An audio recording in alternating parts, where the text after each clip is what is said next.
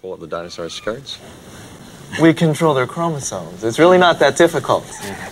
All vertebrate embryos are inherently female anyway. They just require an extra hormone given at the right developmental stage to make them male.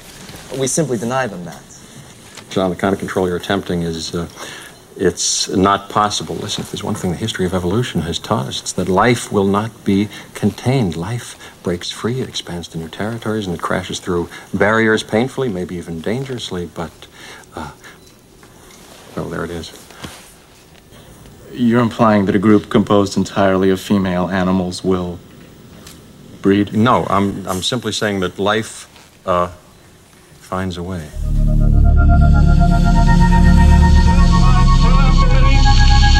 That the only thing we have to fear is fear itself. No. Be afraid. Be very afraid. There is nothing to fear except God. Whatever that means to you. Do I look like someone who cares what God thinks?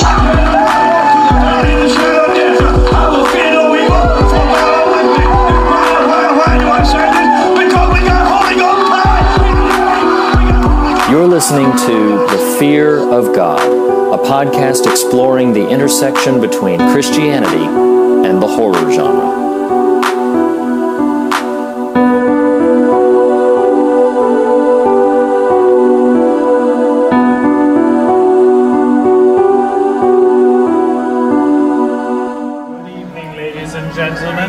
Welcome Oh. to Universal Studios Hollywood. We'll pause for that and thing. Halloween Horror Nights. As you make your way into the event tonight, we would like to offer a few tips to help you get to Well, ladies and gentlemen, welcome to another episode of The Fear of God.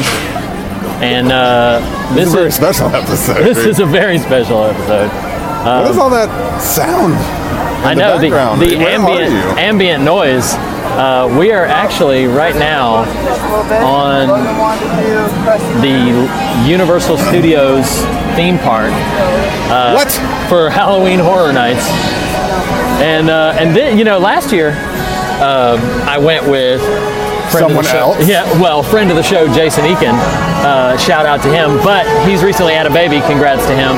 And so, uh, but this, but this year, uh, I'm, I'm, I'm with a celebrity. Jeez Louise. no, no, no. We, um, but uh, yeah. So I'm here with none other than my, my faithful regular co-host Nice. Nathan Rouse. Whose shirt did you see? What did you see? Uh, he had a Beetlejuice shirt on. oh, beautiful. Um, so Nathan, Reed.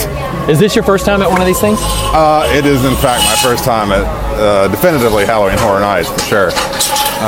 Well, you're in for a treat. Well, I knew What kind of one? I'm not Yeah, yeah, quite yeah. sure. I knew the moment might come when this might happen. you Right. know, uh, that my I, I just turned 38, and I will probably lose years off my life tonight. Oh, so, I'm sure. I'm sure. you know, what are you gonna do? Maybe all of them. Really, I mean, as- I as- mean, just to be frank, it's for you, man. It's all for you. so uh, so yeah, we have a number of different. I need to take a look at what attractions are here this year. So we have. All right. So this year they have Saw. They've got The Shining. They've got Ash versus Evil They got Dead. Jabbawockeez. They got know that's like- Jabbawockeez. That's like, top of your list. Listen, That's why you came. I know that there are some dance fans out there. I'm Horror not, dance fans, apparently. Yes. I'm not one of them. Uh, oh, they have the Insidious Maze. The Insidious Maze I hear is insane. They've got the Horrors of Blumhouse, which is like Happy Death Day, Purge, Right, Sinister. They've got American Horror Story. Uh, I don't know if I already mentioned it. Ash versus Evil Dead. Of course, uh, So I don't know where this will make it into things, but I just I want you to know, Reed, that our friendship of 20 years is about to reach a new level. the sheer the sheer volume to which I will bear hug you and hold you and insist that you hold me. Um, Right, You know, right. it, it will be. Um, so yes, we are we are recording on site um, at Universal Studios, and I, I want to warn the audience, listeners, uh, this will be a highly censored episode, it and the accompanying one.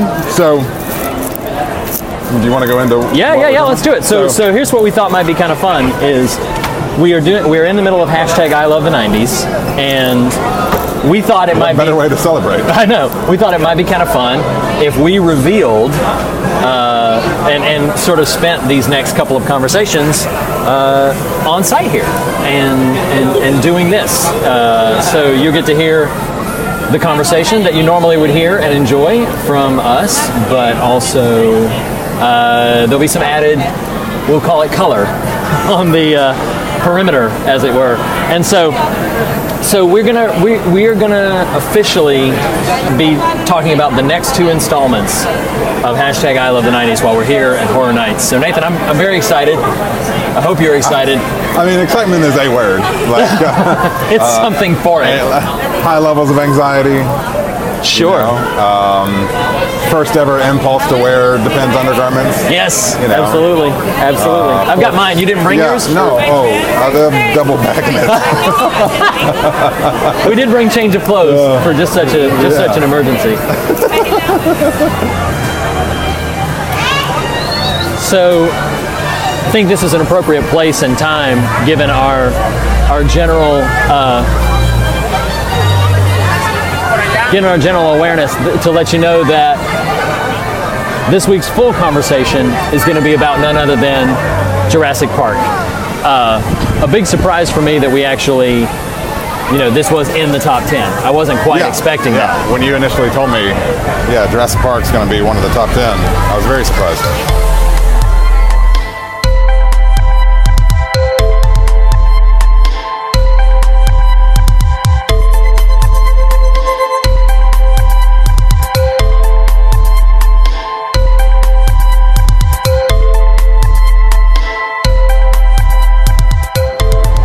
So, as we've been doing, we're going to start things off by revealing your number 30 through 21. 30 through your- 21. Of your We've already done 50 through 31. 31. That's exactly right. Previous hashtag. uh, This is a very out of the box episode for us guys. So No kidding. you know. So yes, 30 through 21. Um, your listener voted uh, top 100 movies, top 100 horror movies of the 90s. Uh, number 30 was Hocus Pocus, featuring, of course, uh, Bette Midler. It's directed by Kenny Ortega. I've seen this movie. I think. You know, I don't remember much about it. Oh, Uh, it's, a- fun. It's, yeah, it's really I mean, funny. Yeah, it's it's kind of more of a comedy than it is anything sort of Sure. horror. Right, right, you know? right. Um, but it is. It's, it's loads of fun. It's a perennial favorite. Um, I enjoy it, and I watched it just earlier or last year for Halloween. I watched it. I think it aged really well. Really? I think yeah. I think it did. I think it did great. Um, and listeners loved it. Yeah. Number Uh, 30. Number 30. That's, Yeah, that's actually 30. pretty impressive. So number 29 is the remake of Cape Fear.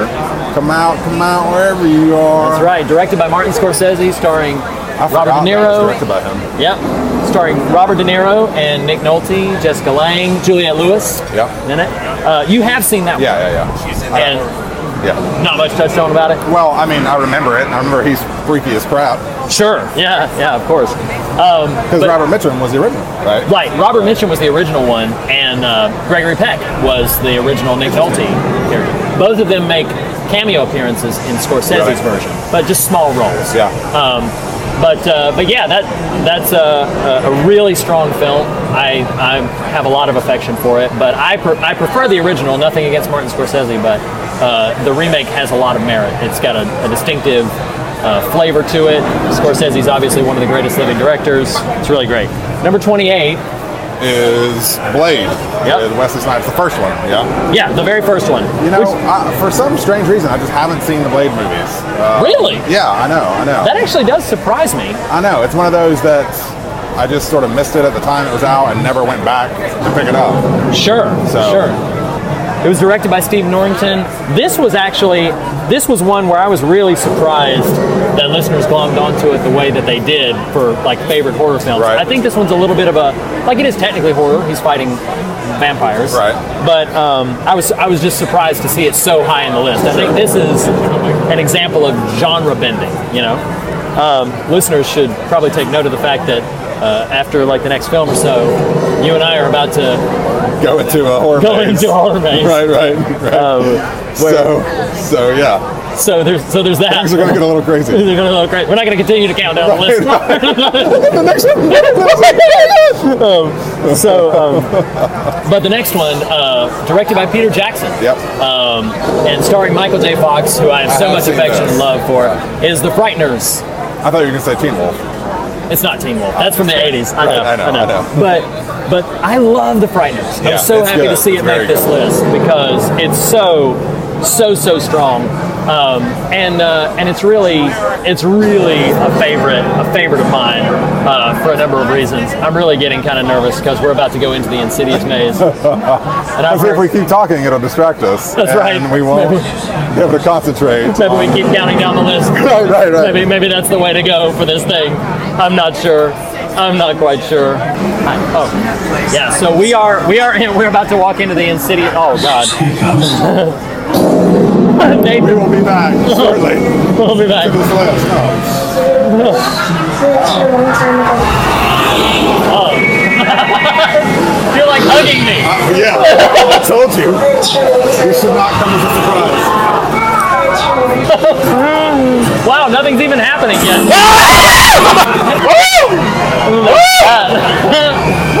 oh my God. How did I let you talk me into this?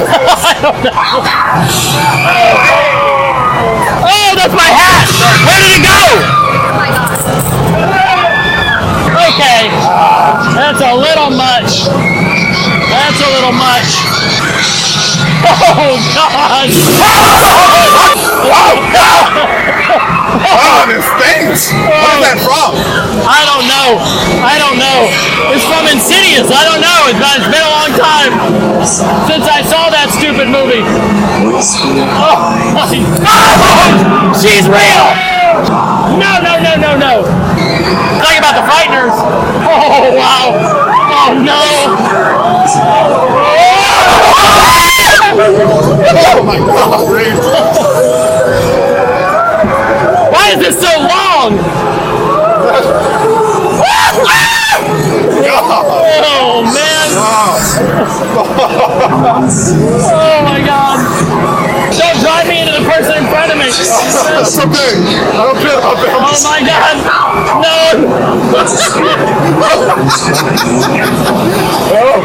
oh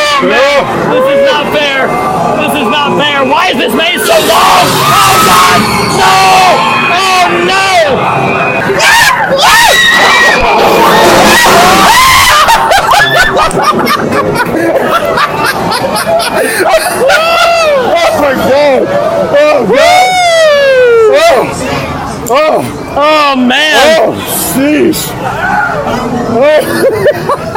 My favorite part was my hat comes flying off my head.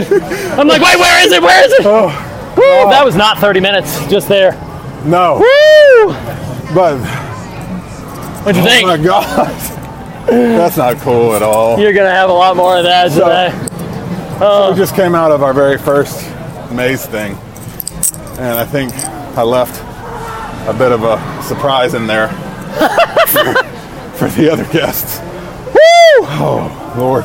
Oh my gosh. Oh, So we were saying, Oh my gosh, that was great. oh man, I'm already sweating my butt off. Yeah, me too. You know why? Because of a big hairy guy hugging me very tightly through the last maze. That's yeah. why. So, listeners, Reed and I have been friends for almost 20 years, and just the last 10 minutes are about as close as we've ever gotten. I think so. When I held you the entire, and that just so you know that that wasn't the only time tonight that will happen. Like, No, I'm sure. I'm sure. everything we go through. Is Uh, it is it considered spooning if it's walking? I'm just, I just think because I think that's probably what just happened. Oh, Oh man. So uh, so yeah, that was the that was the insidious maze. well, what's almost worse about it is if you don't know the property. Like Oh, that. sure, Like, yeah, I haven't yeah. seen the Insidious movies, so I don't know what those things are.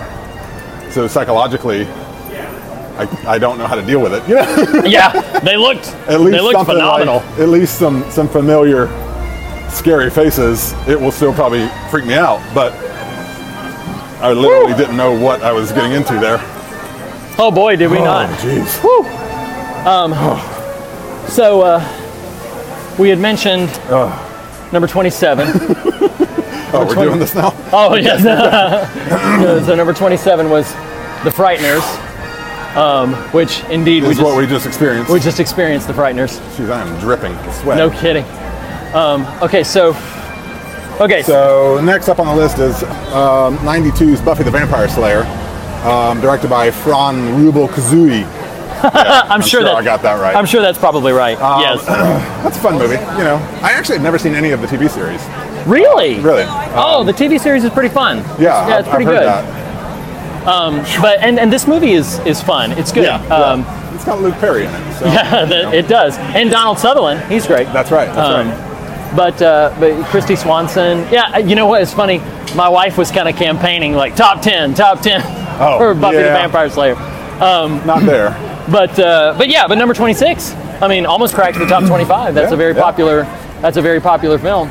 Um, so number 25 on the list is directed by David Fincher, who uh, we spent time talking about with Zodiac. Directed by David Fincher, it's Alien 3. That's the penal colony one. That is. That is exactly what that is. Um, and Oh, uh, man. so here we're gonna do The Shining because it's 10 minutes. I know. Are you So, ready? uh, are, you okay? Whatever. So I'll just so yeah, I mean Alien 3 has its critics. It's got its detractors. How recently have you seen it? Years. Cuz it's uh I mean it's it's okay. It's got it's kind of got its merits, but I don't think it's great. And I, and there's a lot of talk about like studio involvement problems Right, and everything like right. that. I think it's pretty telling that his next film was 7. Uh-huh. So, you know, clearly Alien 3 perhaps could have been something much better. you Right. know, But uh, we'll just have to have to wait and see. But at the moment, we are uh, we're approaching the biggest attraction of this year, which is Stanley Kubrick's, aka Stephen King's, The Shining. Red Oh my, Rum. oh my gosh. Red Rum. This is the one I'm most excited about out of all the ones here. I'm most excited for The Shining. Um, okay, so why don't you say what number Uh, 24 is? Number 24 is The Crow. What was number 23, Reed? Let's just get through it. I may not survive. Um, have you ever seen The Crow? I have. Years long and time years ago. ago. High school. Alex Proyas, the director, um, and of course, unfortunately, is most known for the film on which Brandon Lee died. Right, right. Um, now, it's been years since I've seen it, so I don't have a huge touch tone for its quality, its hold up. I remember enjoying it at the time. Like, I remember liking it. Yeah. I don't know if it would be 20, 24 out of 50 Right. great, but skirting right along, number 23 is great. I love it. It is- I need to watch it again. Oh, need to watch I again. love it. I love it. Number 23, directed by Wes Craven, Scream 2. Uh huh. Obviously, the first one uh, is iconic. Sure. I love the first one.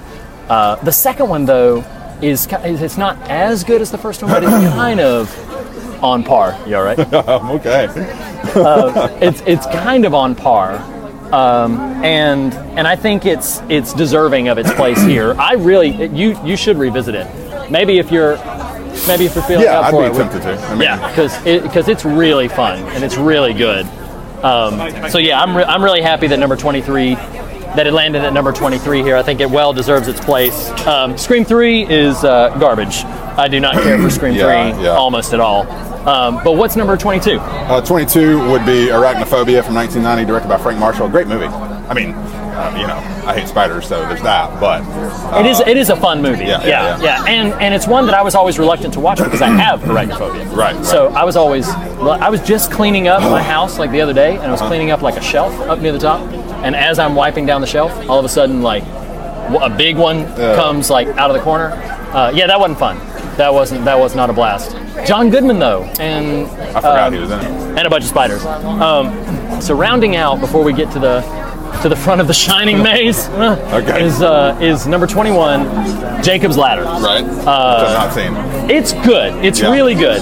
Um, it's not a, an absolute favorite of mine, but it is very good. Directed by Adrian Lyne, starring Tim Robbins, uh, Elizabeth Pena, uh, Danny Aiello's in it. Um, it's really good. It, I don't want to say too much about it because it's a film best experienced. It's it's it's atmospheric. It's very of the 90s. I think it was like 91, 92, somewhere early in there. Very, very strong, very good. Listeners, that was your number 30 through 21. Yeah. Hashtag I love the 90s. My spirit is a bit unmoored right now, We're so a bit distracted. precise numbers are going to elude me. That's exactly right. But we're but we're uh, a bit distracted because we're about to uh, to go into the Shining. Well, and I'm trying to think through. I mean, I know the iconic imagery from The Shining, but like what we just experienced with Insidious, I don't know what's going to jump out at me. Okay. You know what I mean? Like, yeah, yeah, yeah. Like I can't. I'm I would imagine a guy with an axe at some point. Yeah. Here's Johnny, kind of thing. Right. I do love that it is the the entryway to The Shining is. Um, I can't even think straight right now. Is, Hedge uh, maze. hedge- uh, like yeah, like a hedge maze is, is a pretty iconic imagery from. It's probably definitely gonna- from the book. Yeah, it's probably going to be pretty cold in here, which I'm excited about because I'm very warm. Because Yeah, I was. well, you're going to be warmer in just a know. second when I cuddle up real close. Oh boy. This is the second of seven mazes. Seven? Of seven mazes. At some point during the winter, oh. suffered a complete Lord help me. This is a test of friendship. Before it's all over, I will be carrying you through these mazes. running at such, running over people just to get out, just to say we did it. This would be like a Looney Tunes. You're trampling on top of heads to try to get through the thing. Oh, it's so great. It's so great. This is the one I was most anticipating. This is the big Well, deal. what I noticed in the last one is what you don't want to be is in the front. Oh, yeah. Because you could observe a few ahead of you to know what's going to Sure. jump out at you. Yeah, sure. And time it. Oh, Lord. Oh, yeah. Here we go. Let's get in there. Oh, winter is coming. Winter's here. Winter's coming. Oh boy. All right, everybody. Stephen King's The Shining. Man. It's going to be quarterly king number three right here. No. no. What is red rum the door? Oh my gosh. Oh man, all those pictures, all the Overlook Hotel stuff. Okay, something's there. Oh gosh, I don't want it. I don't want it.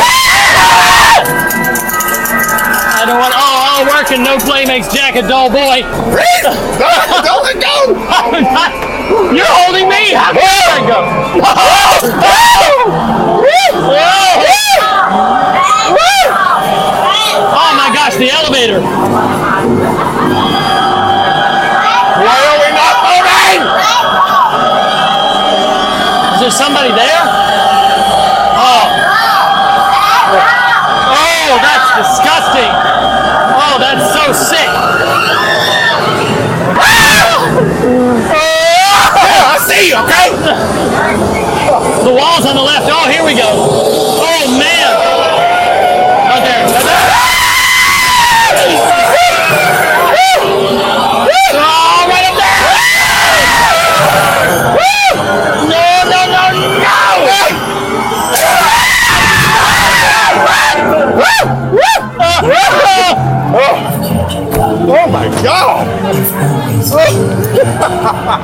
okay? Oh, I'm fine. Okay. I'm fine.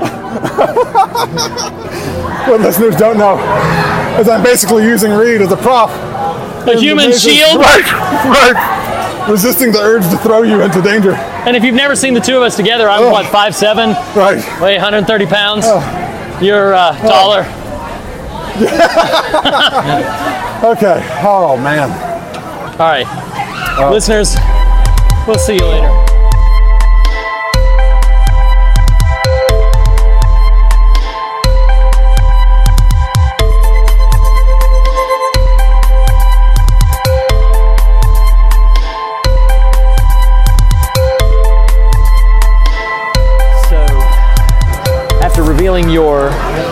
Your top 30 to 21, Right.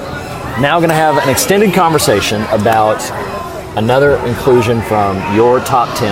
And this one really surprised me, uh, but surprised me in a delightful way. Yeah, sure. So the, fir- the first thing I want to say out the gate. So obviously we're talking today about uh, 1993's Steven Spielberg directed Jurassic Park, uh, a top 10 entry for hashtag I love the 90s. Favorite horror films. And that's the first thing I want to talk about. Is I think there are many who would say like Would you before this survey? Would you have thought of this in that category? I would probably primarily put it as an adventure. Sure. The reason I well, number one, it got nominated, and so I didn't Well, right, right, right. But Just- no, but what I, for you personally. no, yeah, for me personally, I always would have thought of it as adventure, maybe not horror, Right. suspense, adventure, suspense. But it got nominated as a horror film, Uh-huh. and as I was thinking about it, I was like, you know what? It is essentially, fundamentally, a creature feature. Sure. Now, yes, there's adventure elements to it, but um, it has all of the earmarks of a standard creature feature. The creatures right. just have to be happen to be dinosaurs.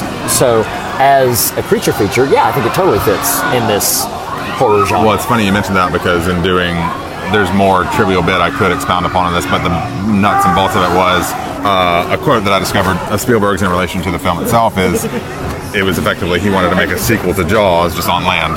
So Oh, from that that's great. standpoint, you know, That's it great. does kind of fit in that column. Sure, sure. Well, and Universal had acquired the rights to the book before the book was even published. Yeah, so they had yeah, acquired it yeah. about a year before the book was published. Now, have, you haven't read the book, right? I might have, but it's, if I did, it was years ago. The book is outstanding. I saw the movie first. The book is absolutely outstanding. A couple of couple uh, a couple of differences in the book. A couple of core things. Obviously, there's more scenes with the dinosaurs in the- in, the, book. Um, also, some of the some of the deaths are flipped. I was gonna. s- Well, and also I think it's more violent. It is more violent. Yeah. Yeah. Some of the characters are flipped in terms of their fates. What's Sure. interesting about it, um, Ian Malcolm in the book, the book leaves you with the impression that he has not survived. But even in Michael Crichton's follow-up book, Lost World, Right. Ian Malcolm is in that book, so so he has technically survived. But Jurassic Park, the book taken on its own, leaves you with the impression that Malcolm has not has not made it. Sure. Um, he sustained injuries. Uh, they pump him full of morphine, all this other sort of stuff, but you get the impression that they don't think he's going to survive. He ultimately does, even in the books, and of course we know he does in the, in the films. Um, and then the other thing is that they Lexi and Tim right. It's flip flop. they flipped Yeah. him. Yep. And then Well, interestingly, you may have been about to say this. The primary reason for that is that I, I don't have the actor's name in front of me who plays Tim had auditioned for Hook. But Oh. Spielberg at that time, I think maybe he was too young or something, but liked him so much that he that was the him. impetus for reversing the. That's really gender, cool. That's really cool. Because they wanted to cast him in Jurassic Park. And I kind of like the idea of, of Lex being a, ner- uh, Sure. a nerd girl, like hacker girl. That's that's against type. Really And strong. the other, I'm sorry to cut you off there, but the same on that thread was they liked the notion of, as in, in developing Alan Grant's art for the film, of her teenager having got that kind of crush on Right. him. Oh, So right, right, of- right. That's, that's where they kind of ran with. Absolutely. Um, so the the other thing, just in terms of fates, um, Hammond does not survive the book. Interesting. Uh, he suffers a fate that a different character in the movie Jurassic Park Two um, suffers, and that's he's, he's eaten by all the compies, the little tiny, Mm, right. little tiny green the monsters. Compsog- Compsognathus. oh yes, the there you go. Technical term. Somebody somebody's been doing the research. Somebody's a nerd. Um, oh no, that's not from research. That's from back in the day. That's awesome. Um, and then uh, Muldoon, if I remember correctly, survives the book, uh, which you know, of course, does not the, the film. Clever Um, girl. That's right. So um, one, one final sort of trivial bit. Uh, Crichton is an interesting. Crichton's an interesting writer because Crichton obviously he was a medical doctor, got into uh, writing. I've read most of his material. I haven't read everything, but uh, I've read most of his books. I really love him as a writer. My favorite of his books is the novel Sphere. The movie is not as good, nearly as good, but the novel Sphere is fantastic. Um, and then uh, the the other kind of uh, interesting thing to me is he, even as a, a medical doctor, former medical doctor, and uh, very invested in scientific research, he was very suspicious of what he what is referred to as scientism, which is just basically like science and biogenetic engineering is like the answer to all of our problems. He was very skeptical and suspicious of that notion, um, to the degree that like he frequently spoke out against genetic manipulation of plants, animals, and certainly the idea notion of genetically engineering people and stuff like that. Like he he would frequently write papers and infuse in his novels, you know, speaking against that potential trend and of monetizing biogenetic engineering. You know, uh, so that's something that was, you know, of of tremendous import to him. um, and Jurassic Park as a as a novel really fueled, you know, was fueled by a lot of those same thoughts. Sure. So, we've done some trivial bits. We have ridden a couple of things. We've had some mazes. We're taking a break. It's an intense day, man. it's an intense night. No kidding. We're gonna, in fact, throughout the conversation, you're gonna hear People being murdered. people being murdered just the, uh, tangentially to us. Right, right. We are we are adjacent to the Blumhouse Terror Maze, which is going to cover Sinister, The Purge, and Happy Death Day. Which, as of right now, we have not yet done. Maybe that will happen Right. soon. Hopefully if, not. if your sanity can handle it. All work and no play makes Nathan a dull boy.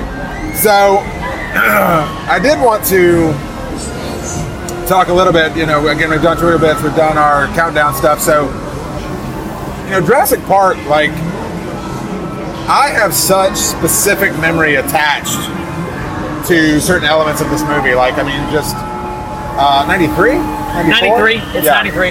Um, The reason I know that so definitively is because I saw it in the movie theater when I was 12 years old. It was, it was one of those defining movie experiences. Sure, sure. So that would have been summer of 93. Um, I have this memory, I guess, so so 93, summer of 93? Yeah. So that would have been our pre eighth grade year? Is that right? I think so. Yeah, yeah, Sounds yeah. about right. Um, I have this memory of going on a school field trip or some sort of field trip to Atlanta, and there is a there is a shopping complex in Atlanta called Underground Atlanta or Atlanta Underground that, that is literally underground. Right, right. really weird. And buying the cassette. Oh, of the, John- of the yes, of yes, the of the, I had it too. Of the John Williams score, and like Yes. almost, almost more than the film itself. I That agree with score that. is like the soundtrack to my kind of eighth grade life, Uh, yeah, I recognize it. which is like anywhere. total confession of nerddom, if there ever was one. But I, I recognize it as well. Um, and it, I can still remember there were very few soundtracks that I bought the cassette tape of. I got more into soundtracks with the acclamation of CD. Right. But but yeah, I I love that score. That score is so iconic. Sorry, this is going to be a little different episode, but I did want to comment on the effects of the film. Yes. And how, like, having having children that are old enough now to consume some of this media, I am re retreading through some material. So, for instance, like Star Wars. Uh, eventually, we did get around to the prequel trilogy, which, if you recall, Phantom Menace came out in '99. Yeah, it was 99. Yeah. So then, six years after Jurassic Park, ostensibly Lucasfilm is meant to be kind of this paragon of digital cinema. Right, right. Phantom Menace effects are garbage today. I don't know if you've Looking watched them, them, in yeah, any yeah. recent years. Yeah, it's very It easy to see the wires. Yeah. And then you look at 93 Jurassic Park, that stuff holds up. It's seamless. One of the most impressive things to me about it is so there are a total of 15 minutes of dinosaur footage in the film. So it's like a two hour, seven minute movie. Of that, you only see dinosaurs for 15 of those minutes. Now, admittedly, nine of those minutes are Stan Winston's animatronic Right, creature right, effects. right. But six of those minutes are completely computer generated CGI. Right. I dare you, without just practical knowledge of, well, they probably couldn't have do- done that with an animatronic. I dare you to tell me which is which. Well, to the point, you may have discovered this in your reading. Um, the lines, I think, I think Grant says we're out of a job, and Goldblum, uh, Malcolm counters with, uh, "You're Don't you been considered extinct. Right, right. That's actual text that the initial uh, robotics animator, I, I don't have the names in front of me, but the story, the not Stan Winston, but someone associated leading that team. Okay. Spielberg basically came to them, or, or after a season of working on the effects, Spielberg was like not achieving what he wanted. Okay. So, so this was the birth of the digital kind of, you know, CGI type of Right. experience. Right. Well, once they started seeing the digital CGI footage come in, that is the exchange they had Wow. between each other. and, great, and, yes. and basically that that animator's team had to rise and learn a whole new wow medium, and and so they worked that into the actual script. So that's That- pretty cool. That is awesome. But yeah, I'm just so impressed with how well it holds up. So I want to do something a little.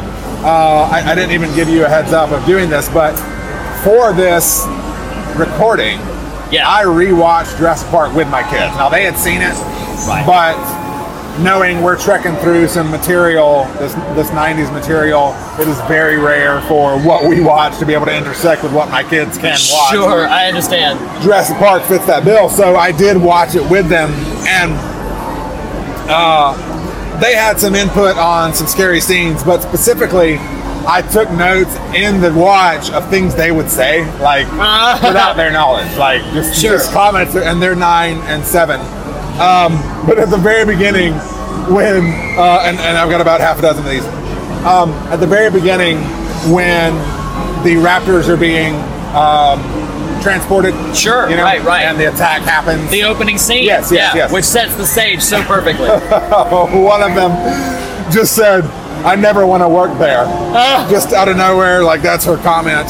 Um, so tracking through the movie, then when the cow is being lowered in, one of them sweetly asked, "When they filmed this movie, did they actually make a dinosaur eat a cow?" and I said, "No, you dumb child. No, no, no, no." Um, I call him. I'm going to call him Newman throughout the film, throughout the conversation, but Nedry. Nedry, right, Wayne right. Knight. So uh, on Newman, one of them said, "Boy, he definitely doesn't eat healthy." so that was a lot of fun. Well, if you recall, um, late in the film, I think it's Grant says something about the Raptors if they ever learn to open doors. Well, then immediately you cut to Them opening a door. well, one of the kids, as kids do, said when it transitions to the Raptor moment, says, "Speaking of opening doors, they're opening doors." I mean, just stating clearly what's happening on screen. That's awesome. Um, to, immediately after it, the other one said, "Those crazy kids don't even know how to lock a door." like if they locked that kitchen door, none of this would have happened. That's Um, hysterical. the last kind of kid quote I had was my wife had a moment of kind of uh, exhalation, kind of tension when Lex falls through the vent with the raptor below. Oh yes. And one of my kids says, Mommy, you must not be used to horror movies. so it was a lot of fun uh, watching that with them. Um, but anyway, so kind of transitioning into our normal kind of likes, dislikes. Uh, as we just alluded to, you cannot talk about this movie and not reference John Williams' score. Absolutely. I mean, Yeah. it's just so fantastic. Um, again, my wife watched. It was a family affair when we rewatched this movie. Even she, uh, she was a. Um, gosh, what is the title? She she led like the marching band in high school. Oh my gosh, my wife too. Um, uh, my wife has an associate drum major. Yeah, yeah, yeah, yeah, yeah. So my wife wasn't the drum major, but um, my wife was in the band, and they did John Williams' score Well, so Jurassic she Park. so she always has an affection for just kind of yeah, scores and stuff. And so she even she commented on the score. it's so wonderful. I mean, Williams has made so many iconic scores at this point, but Jurassic Park is just beautiful and wonderful and amazing. Um, I love. I mean, we talked about him at length in The Fly. Jeff Goldblum is so daggum good in this. He is, and he he he delivers the right kind of persona. We'll talk a, a little bit more about his character when we get to themes, but he really, for me, carries the thematic weight of the film. The Sure. comments that he makes, the, Sure. the observations he makes, but he's such a fun and funny character too. Right. Um, Well, I like that he's he's snarky and he's witty, but he's not smarmy. yeah, he's and very he, and he's clearly flirtatious with her in a way that you're Sure. like, I don't know, but it's never inappropriate or Yeah, you, yeah. it never it never tips over into now I don't like this character. Right. Yeah. He never gets he never gets uh, unlikable at all. Right. Um, even in his arrogance, you know. Right. Um, yeah, I love Jeff Goldblum. Uh, one thing that I'll say, um, this is a film that sometimes it stands out to me in the films that we watch. Maybe that's not a good thing, but this is a film that I think does exposition really, really Yes, well. yes. Because they set up in the first 30 minutes of the film, they set up a bunch of things that have later payoffs. I, I made a little list here. Grant's, uh, you know, disaffection for or lack of affection for kids, Right, Which will right, then pay off in right. all the time he spends with the kids.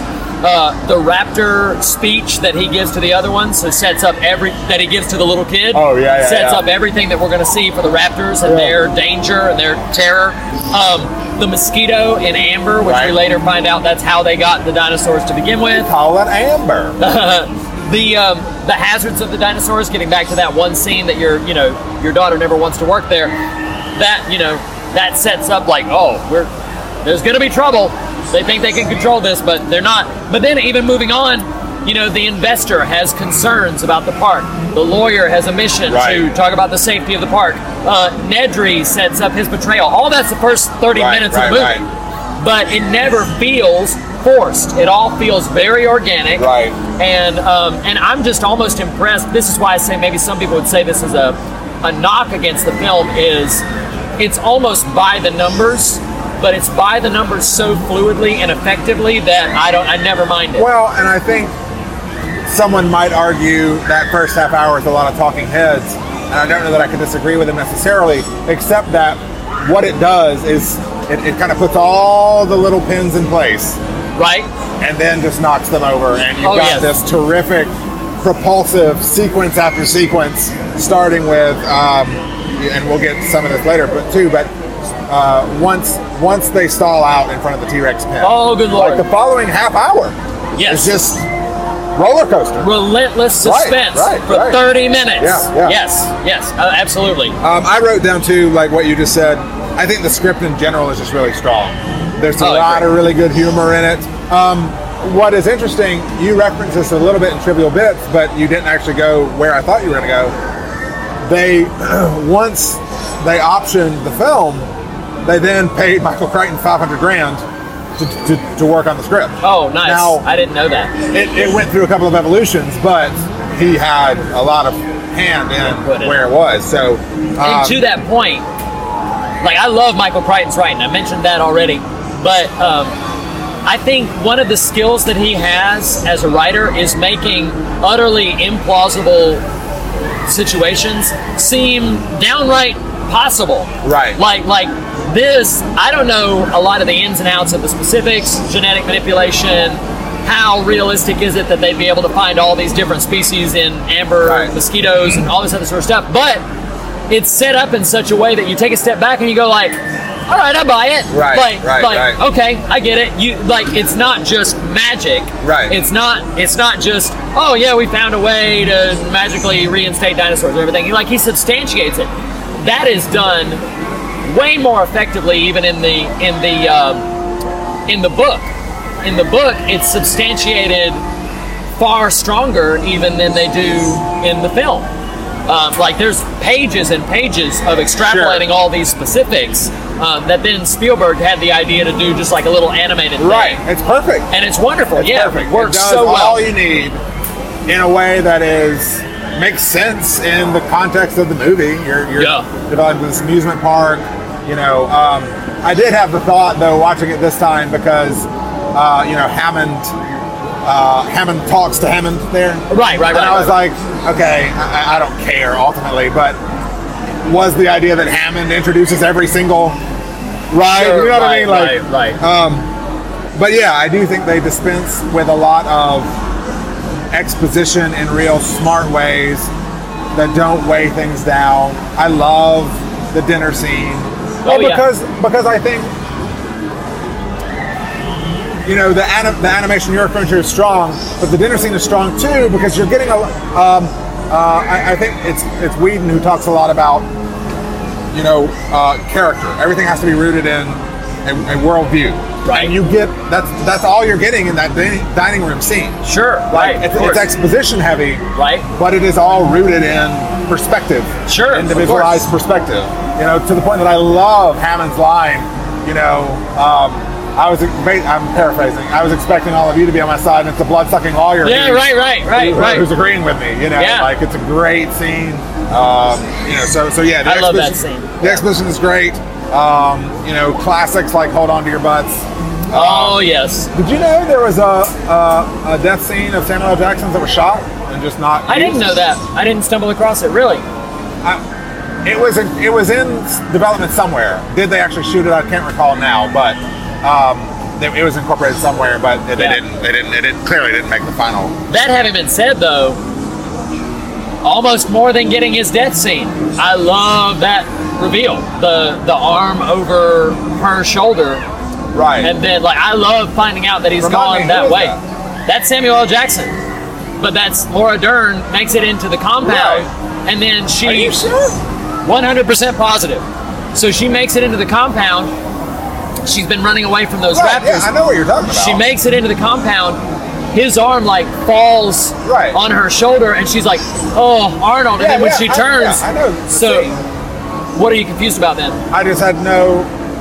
I had never connected any dots that that's meant to be him. That's the reveal. Yeah, because she even says, "Oh, Mr. Arnold," or she's I, I forget if she says Mr. Arnold or she says his first name, but that that's him. That's Did his. she accompany? I guess I'm just confused about where he is in the story. Oh, point, okay. So so after they do the big power turn off, Right. Right. So then he leaves and he says, five minutes, I'll have the whole park up and running. Then he leaves, okay, and then that's weird. They- I've never connected those dots. they have a line where before she goes out to to go after him, Right. He says, "Well, no, he should." Uh, Hammond says, "No, he should be back. He's only been gone," and then pauses, realizing, "Oh crap, he's been gone a Right, long right, right, time." right.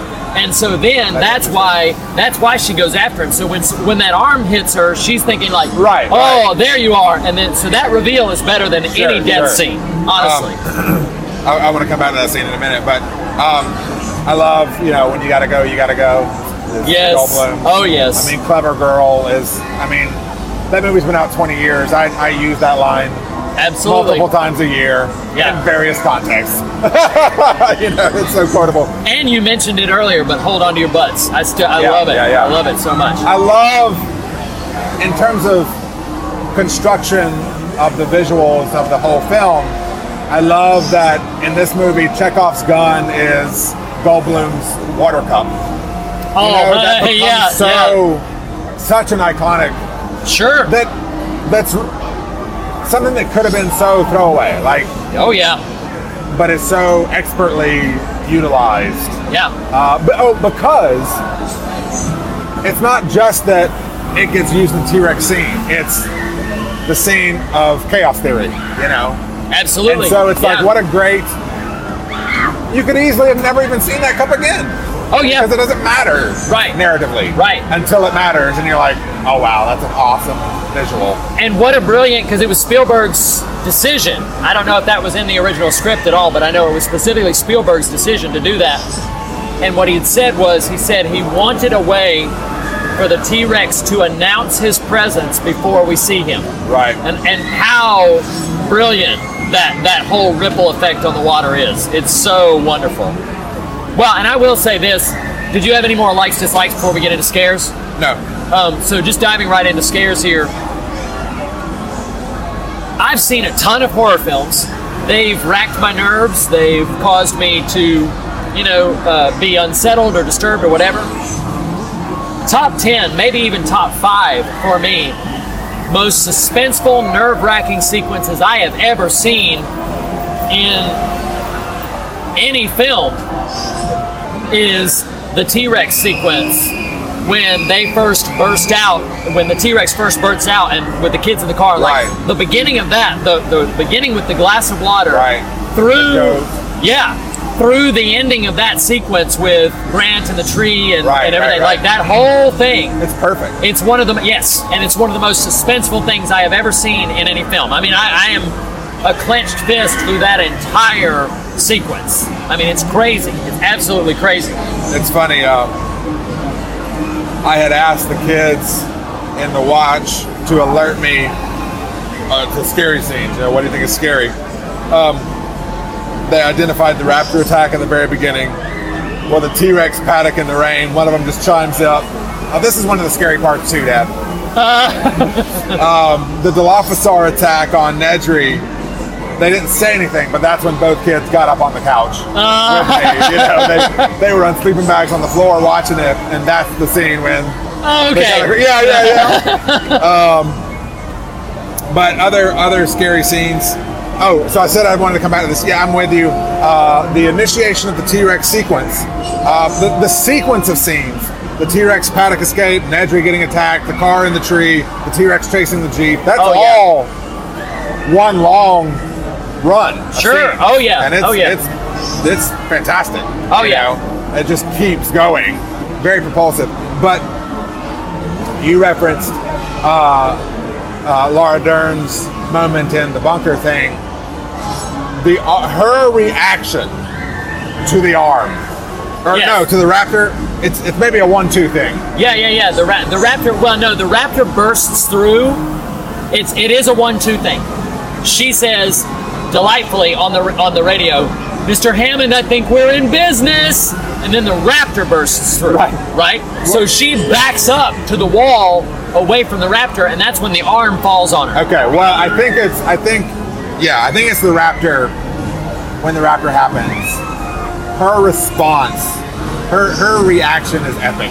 I mean, Yeah, oh, she, oh, yeah. She you like you feel like it, it's real. Like Oh, yeah, yeah, yeah. al- you almost I doubt this happened, but you almost get the impression they did not let her know exactly when whatever was going to happen was going to happen because she leaps Yeah. across that tiny room. No joke. And, no and, joke. and I mean that whole little thread uh, of her there. That's that's probably one of the biggest freak out moments for my wife. I remember her responding It was very strong to that. oh, it's so Uh, great. that. That's really all I've got for scares.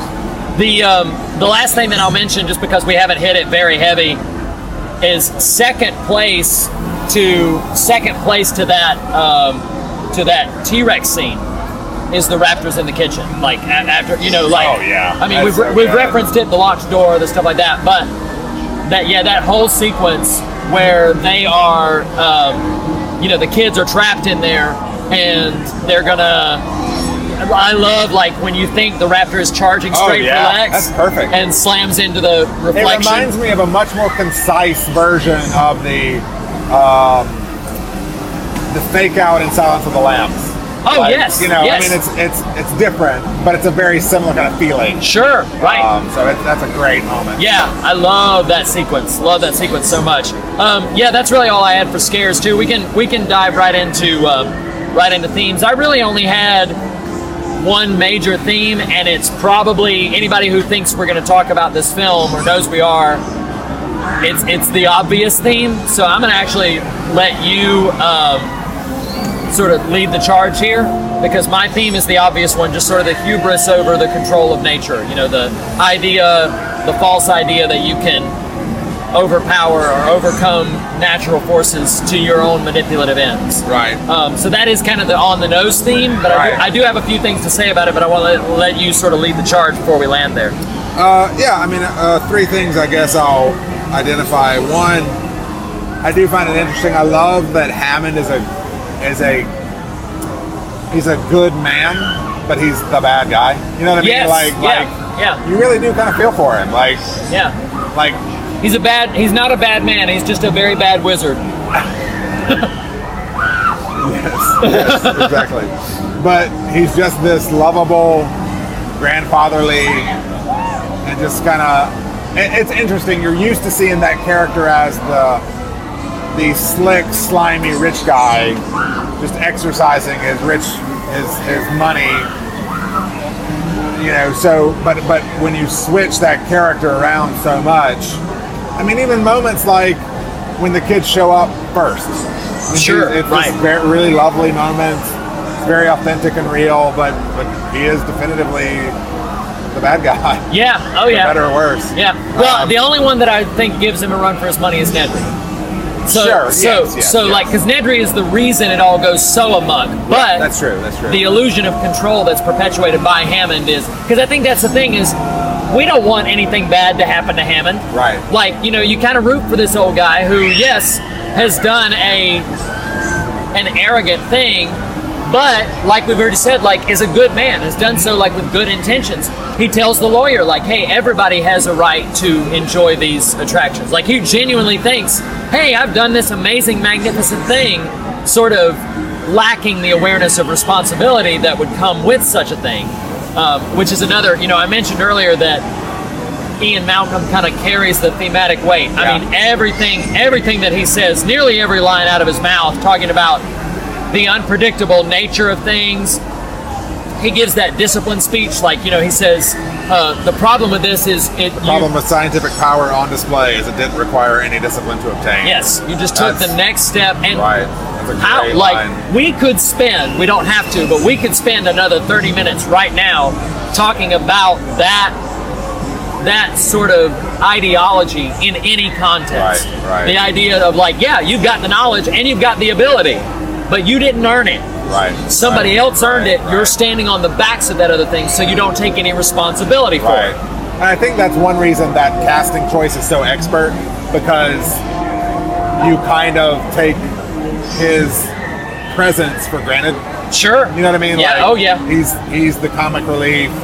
He's Goldblum. He's a little snarky, and then he starts carrying the moral weight right of the story. It's right really powerful. absolutely the other the other thing before we hop off that is um, I love his line, his reference. He's like, "You you wield this level of power like a kid who's found his dad's gun." Yeah. What a perfect metaphor.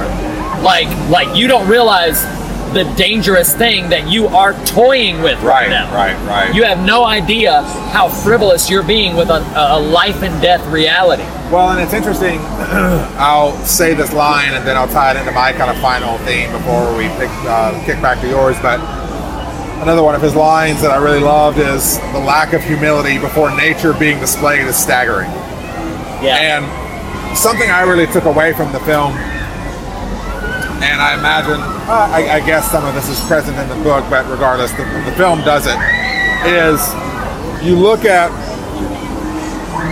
and, and, and this, this to me is extremely ac- applicable um, in our kind of faith journey. Those, those poor people. I know. Those poor idiots. We'll, we'll join them. In We'll join them soon. Right, right, right. Um, uh, in a faith context, is you got Hammond's desire to harness nature Sure. set against Grant and Ellie's reverence for it. Right? And I just feel like that's such a lovely. Well, it's a it's a fascinating dichotomy, but I really love the performance of Grant and Sadler, of of, of, of Sam Neill and Laura Dern. They just infuse this reverence and awe and wonder and joy, even. Sure. And one, they're just lovely characters. Yeah, You just yeah. really love them. Yeah, Like- absolutely. Like he's a bit curmudgeonly, but by the end of it, he comes around to that. But even oh, still, Oh, and for the moment, Yeah. please hold your thought. But for the moment of how about we're immediately on board when she he left us, he left us, he left us, and he looks her right in the eyes. Like, but that's not What I'm gonna what do." I'm gonna do. Right, right, like right. we already liked him, but now like okay, yeah, Team yeah. Grant all the way. Right. Like yes. Well, and and I love their relationship. Like, Yeah, yeah. I feel like the movie. It's so easy with movies like this to just really push the most obvious dynamic. and Sure. Just really like make it sappy and saccharine. Yeah, yeah. I don't really feel like the movie does that, but you still get the sense of a very extreme affection for each other, uh, respect for each other. Sure. These are intelligent people. Yeah. Um, and at the same time, I, I don't know. I think I think we could learn a lot about not paleontology, but like how those characters are towards each other and the natural world is a really lovely template yeah. for for how we could live our lives. Sure. You know? Oh, I totally so I just really love that juxtaposition. Um, and, you know, one of Grant's final lines in the, in the movie is, "I hear you, sister," um, is to Hammond something to the effect of, "We will not be endorsing your part." you Oh know? yeah. Well, and I love Hammond's response too because he said, after careful consideration, Mr. Hammond, I've decided not to endorse your park. Hammond then turns around and says, "So have I." You know, like oh, and I, I neglected to mention this line in likes dislikes, but another Malcolm gem that I use nearly weekly is when something goes wrong, either at my work or something like that, I will say, even if only in my head, yeah, but when the Pirates of the Caribbean breaks down, the pirates don't eat the tourists. Right, right, right, You know, like. I, I, I love that so Right. much. Um, to to kind of, uh, are you good with Yeah, that? yeah, yeah. To kind of to kind of retread back briefly into into what I was scratching at. I said that you know Ian Malcolm carries the thematic weight. I also love his "Life Finds a Way" speech. Yeah, yeah. That, that's that's brilliant. Uh, I love the payoff to it when Grant finds the eggs and the Yeah, you know like yeah. Malcolm was right. Life Right, finds a way. right. But the anchor for my sort of thematic conversation is the conversation between Dr. Sadler and Hammond about the flea circus. Oh yeah, yeah, yeah. And her line to him is simply, you know, because they're talking about illusion. You know, oh yeah, there were people who convinced they could really see the fleas and all this other sort of stuff. And and then she says to him, "You never had control. That's the illusion. Right. You're thinking that you were in charge of this situation is the illusion that's that's undone you. Right, You know." right. And it didn't have to be Nedry. It, she doesn't say all this. I'm extrapolating this. It didn't have to be Nedry. It didn't have to be just. It would have been somebody else. It would have been something else. Because back to Malcolm, Malcolm's quote, life finds a way. Sure. It won't be boxed. It won't be packaged. It won't be manipulated. We talked when we had our alien conversation.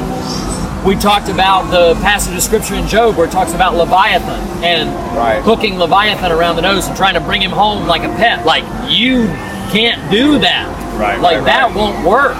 So Not, a, and I think to draw a fine line to what you're trying, I think you're trying to say, it's not even that you're not allowed to. It's like it will not be tamed. Exactly. Your attempt to It's do impossible. it is in your head. Right. You know. And I mean, we think about this. This is not the conversation I want to have, but as an exemplar of what we're talking about, even the whole subject of like our, our changing climate and the impact of things like floods and hurricanes and fires and all of these different things, like the natural world is beyond us. Right.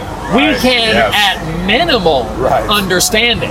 At minimal. Right. let we, we cannot even begin to suspect that like oh we are going to find a way to harness and control this thing Right. no it is it is happening and and we have impact or influence on things one way or another but the idea that we can somehow uh, harness Right, any right. any element of that is just foolhardy but i would even say and we, we've touched on this several times before in the show I would just say, too, in general, that the idea that we can control something with impunity is foolhardy in and of itself. To, to bring in the scripture, the scripture that I thought for this comes from the book of James. James chapter 4, verses 13 through 14 says this It says, Come now, you who say, Today or tomorrow we will go into such and such a town and spend a year there and trade and make a profit. Yet you do not know what tomorrow will bring. What is your life? For you are a mist that appears for a little time and then vanishes. Sure.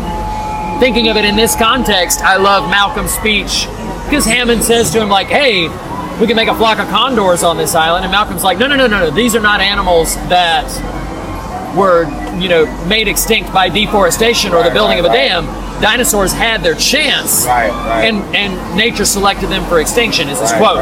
So what I was thinking about in this specific passage of scripture is yes, we are, I believe we are eternal beings. We are spiritual beings that have a body. That's the framework of my theological understanding. We, you know, we have a body. We are at our core spiritual in nature. But the the temporal element of us, the the tangible flesh and blood time span, um, it has an expiration date. Like and and thinking about it in the kind of terms of like there are so many people right now who suffer from the illusion that even of their own life that they can control what goes on that they can manipulate the system that they can uh, basically bend the system to their own wills and means Right. and i would just say to anybody who believes they can do that that's folly you're a mist and a vapor and Right. you're here today and and chaos theory is almost biblical like right, like right, you, right. that you cannot predict Right. what will come down the pipeline. You do not know what tomorrow holds. You do not, as James says, you do not know what tomorrow will bring.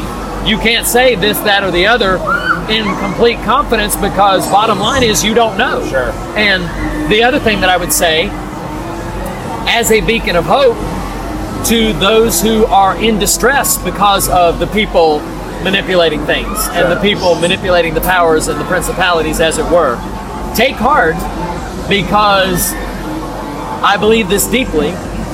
You and I talk a lot about we have we are participants. We flesh and blood human beings are participants in the good work of the kingdom Right, in this right. world.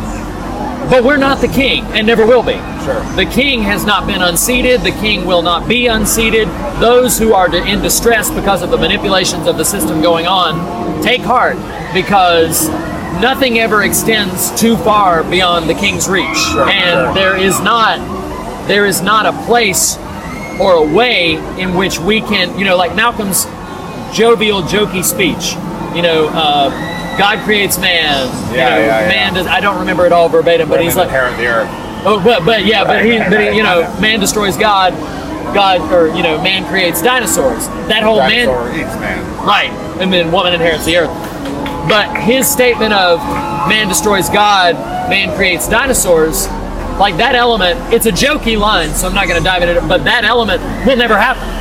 Like we will never get to a place to where we've unseated the Lord, and the natural world is consistent evidence of that. Like, not to say that every act, like, what do they call? I'm okay. I'm going to make a statement, but I'm going to follow it up with something so people know what I'm not saying. Wi- They call in insurance claims and stuff like that. They call natural disasters acts of God. Right. That's the term for Sure. it. Now, I am not of the opinion, as so many, I'll just go ahead and say Looney Tunes out there, think like, oh, God sent a flood to this Right, city right, because of the right. wickedness of the city. I disavow any of that. That's not that's not true. That's not theologically accurate. But that having been said, there's only one being in my theological construct who has utter control over the natural world, uh, who has utter control over the DNA Right, of any given right. situation, Sure. and that's and that's the Lord, that's the King. So for us to enter into any circumstance, situation, conversation, or um, you know strategy, and thinking that we have ultimate control, it's foolhardy. That passage in James also in conjunction uh, says, you know, we should say we will do such a thing if the Lord wills it. So that's what it's advising you to do. And it's basically, it, some people use that as a superstitious thing where they're like, well, Lord willing, we will, Lord willing, we will. I feel like they got to knock on wood or something. Right, right, I don't think that's what the passage is saying. I think the passage is just saying, be mindful that you're not in charge. Sure, sure. So to feel like you can make all the things female or you'll be able to control this situation or that situation, just be mindful. Life finds a way. Right. And right. be mindful, it will break out of that box. Right. And you are dealing with forces that you cannot control, cannot fully understand, and at best can, you know, ex- approach humbly. Right, right. and approach it with some modesty and some humility in the awareness that hey i'm a participant in this. I'm not a manipulator of it. Right. i'm i'm engaging with it. The, the entire agricultural industry is a participant in nature in acts of nature. But that's exactly what it is. It's like a partnership. Right. they start getting into manipulative stuff genetic manipulation uh, genetically modified foods whatever anything like that go too far down that path i'm not going to say that like oh i'm not get, having that political Right, right, conversation but i will say go too far down that path or any path like it and you're you do so at your peril.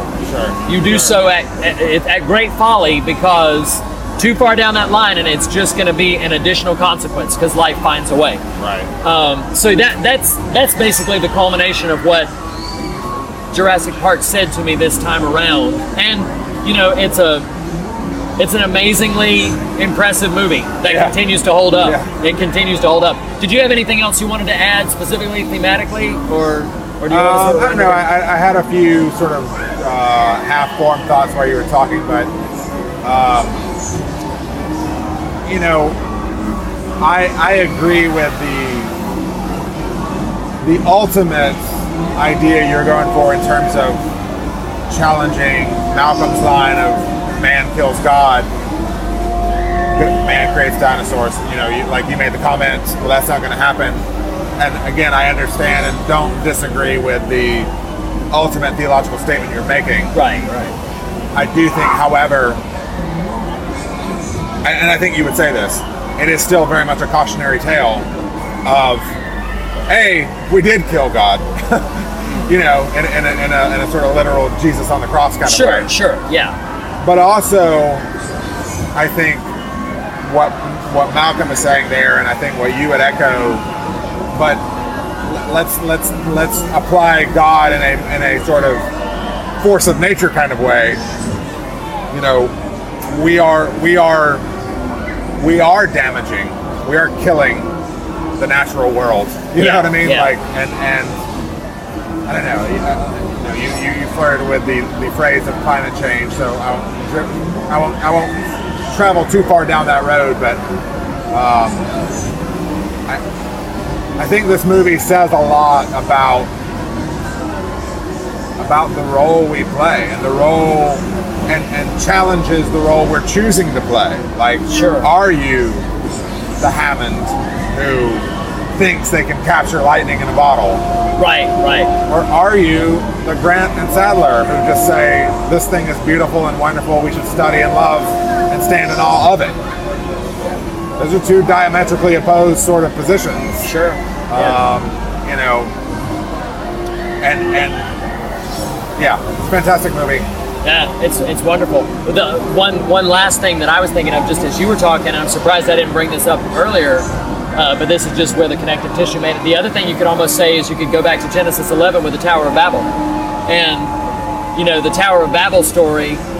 God comes down and confuses the languages, and he's often referred to as sort of petty in that moment, but you could almost look at it as a kind of grace. Right, Like, like, hey, these are not the people we want to be able to accomplish anything they want to accomplish because they do that. They could do so by destroying themselves. Sure.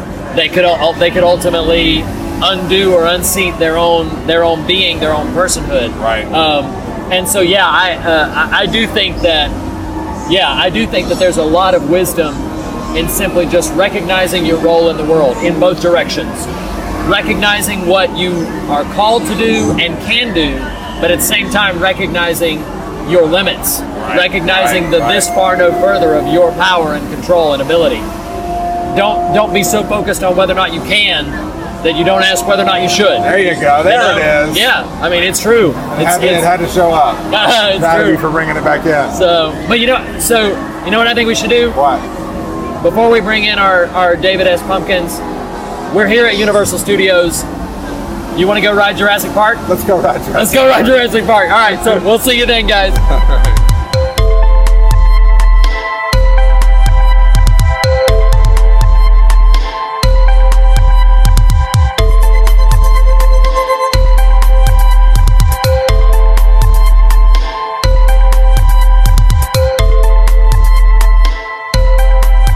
So, I think it's time to bring in our old friend David S. Pumpkins. Yeah? And we are about to This is fun. This is a perfect moment. yeah, because we are about to get on Jurassic Park, the ride. Jurassic Park in the dark, which is uh, pretty terrifying. I'm hoping we don't get too wet. So, all right, as as we say, uh, we rate every film on a metric of style, scares, and substance, which we then aggregate to a full number for number of David S. Pumpkins. So, Nathan, Yeah. for Jurassic Park, Yeah. in the realm of style, what would you give out of five David S. Pumpkins? Uh, for style, I would give a five. Um, I, I, I just it's it's got such a nostalgia factor, but even that is not a primary. Like Sure. it holds up. Um, the score is Oh, the score is so magnificent. wonderful.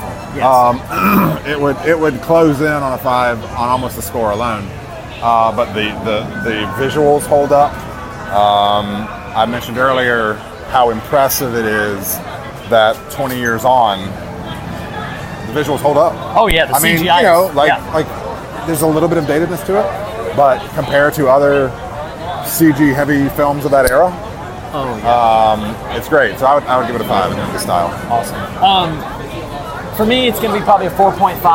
Um, I feel like the only thing that sort of dings it down a little bit is it's a formula that works, but I feel like it does sort of follow a formula. Uh, especially as I mentioned in regards to the exposition, which works really, really well. I've no complaints, but the formulaic nature of it, I think, dings it down like a half point for me. But yeah, still a solid 4.5 for me for styles. For scares, um, I'm going to give this one uh, a four and a half as well because Wow. it's not the kind of thing that I think would give you nightmares. It's not going to give you necessarily But nightmares, intense. but it is so intense. Like I mentioned, that T-Rex scene, you know, like one of the scariest things I've ever seen in any cinema. So for me, 4.5.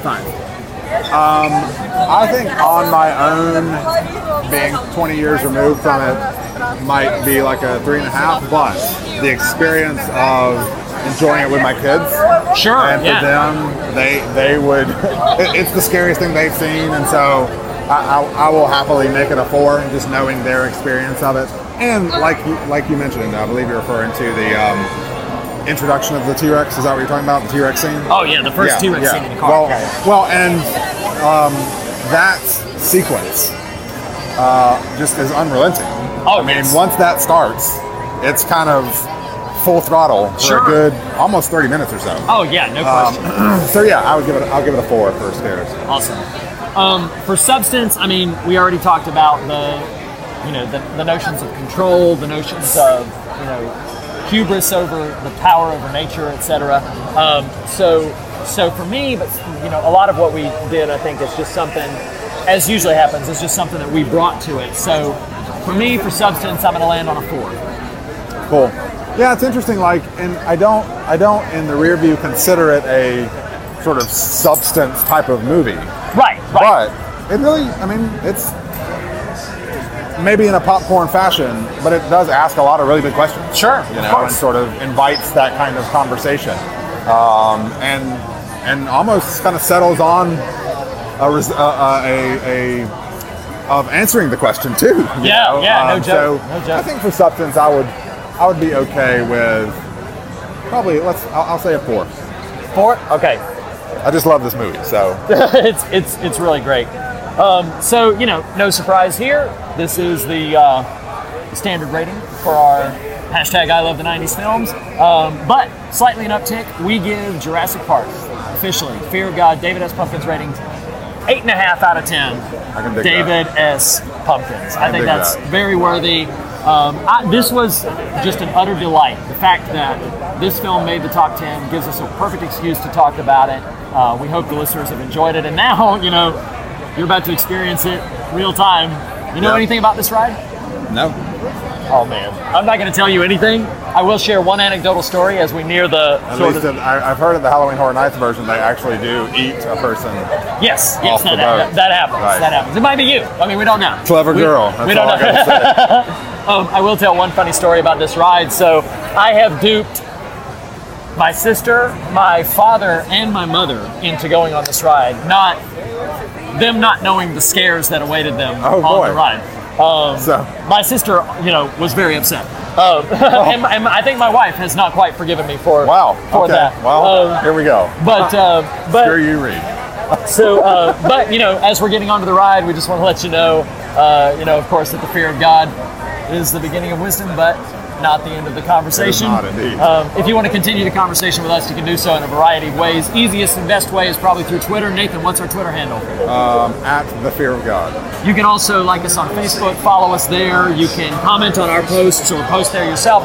Uh, you can follow me on Twitter at Reed Lackey. Nathan, where can they find you on Twitter besides the fear of God? At the Nathan Rouse. R O U S E. Yes, and uh, as opposed to Nathan Ralph. Right, which, right, which right, right. Um, but uh, you can also go to morethanonelesson.com, leave a comment on this post or any of the other posts that we have there for our official episodes. You can email us, fearofgodpodcast at gmail.com. You can also, if you listen to us through iTunes, we would love to, to have a review from you. Uh, and Nathan, just thanks so much for, for being here. I know, Yeah. this is, I know this is taking a It's psychological toll. intense. It's intense. And, and what the listeners have to look forward to is another whole installment next week from Halloween Horror Nights in Universal California. No kidding. Uh, when we discuss our penultimate hashtag I love the 90s uh, film. Number two on the list. I can't wait. I can't wait. So exciting. So, uh, so yeah, we'll. Uh, we'll see. Stream you next time. All right, ladies and gentlemen. So hold on to your butts. Uh, here we go, and we'll see you next time. See you guys.